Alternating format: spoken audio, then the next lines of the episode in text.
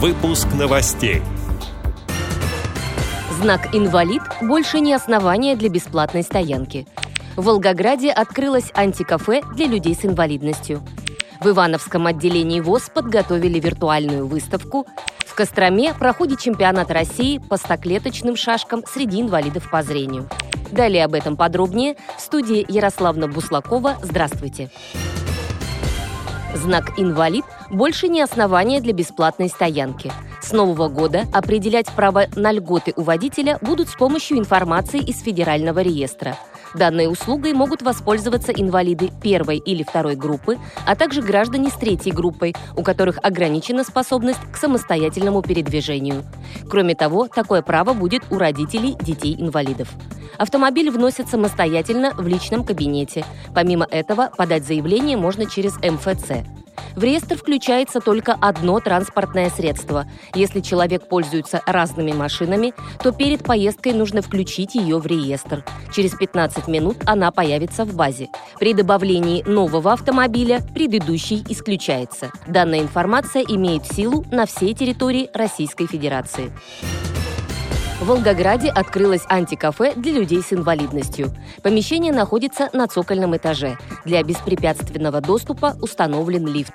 Гости и сотрудники заведения – это люди с ограниченными возможностями здоровья. Кафе «У друзей» открыли при финансовой поддержке фонда президентских грантов. Как сообщают местные СМИ, здесь есть Wi-Fi, телевизор, настольные игры. Также посетители могут пообщаться и организовать чаепитие. Тейковская местная организация ВОЗ Ивановского отделения общества слепых подготовила виртуальную выставку.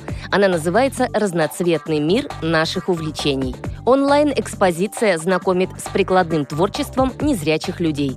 Самому старшему участнику 83 года.